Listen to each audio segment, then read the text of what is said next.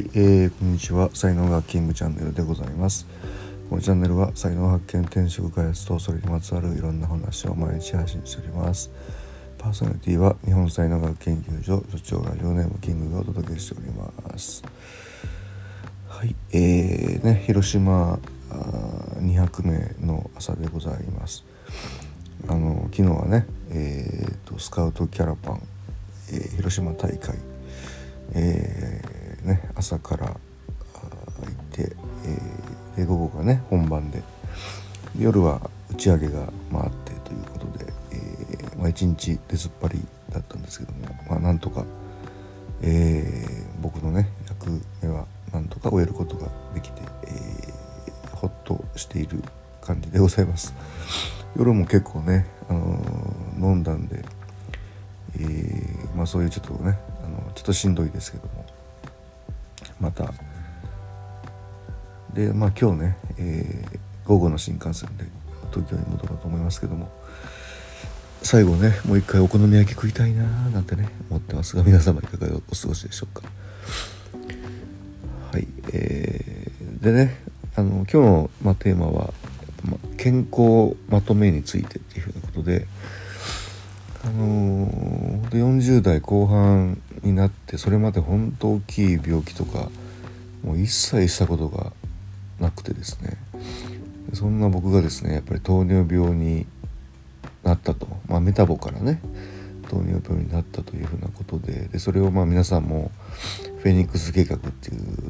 ねその糖質制限とあとロイヤルタクシーのノネジュースという、まあ、これだけで3ヶ月であの完治させたっていう、まあ、経験がありですね。でそれのまあの糖質制限の玉突き事故でですね悪い油を取ってあと腸を冷やしたっていうことで、あのー、大量下血をね、えー、してしまいましてでそれもあの本当医者に行かずにですねあのオステオパシーっていうねあのそういうエネルギー療法主義療法であの感知させたっていう経験もあったりとかでそこからまあ何を学んだかっていうとこ病院の言いなりになってると大変なことになるなっていうのはすごくもう分かってでやっぱりその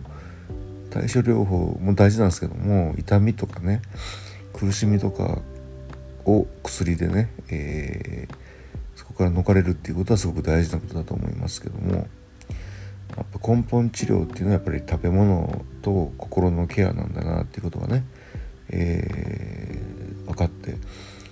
で今までのこう治療方法だけではなくいろんなこう治療方法があるんだよっていうようなことをまあ、知っておくっていうことがねやっぱすごく大事かな。オプションを広げるっていうことがすごく大事かなっていうふうに最近ね思ったりしてます。でまあやっぱり取ってはいけないもの特に食べ物系でね取ってはいけないものっていうのはもう1番が砂糖、まあ2、2, 番が小麦っていうようなことで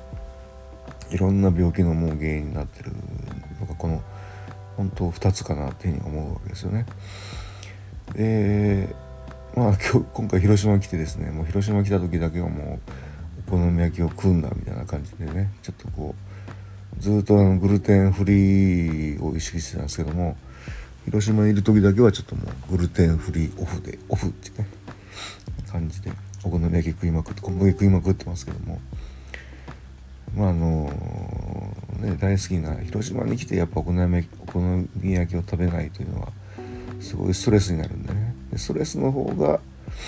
あの大きくて体に影響が出る場合とかもあると思うんでまあ本当時々あのスイーツなんかも本当体には悪いと思うんだけどもあのスイーツは心のビタミンみたいなね感じで、えー、時々だったらやっぱりね、まあ、いいんじゃないかなっていうふうに、まあ、思ったりします。であとはやっぱりあの、まあ、飲みジュースに代表されるあの抗酸化力っていうやつですよねこう体が酸化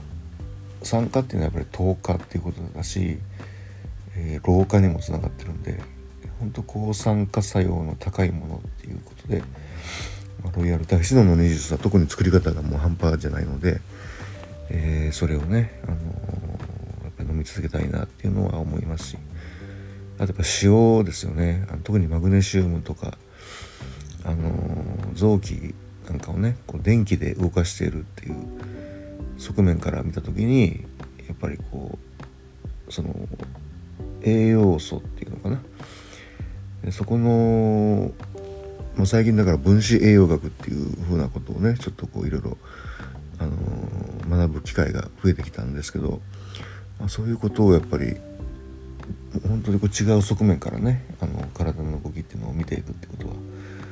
大事で本当もう全体的に見るっていう本当もう東洋医学もそうだしあと西洋医学も全部含めて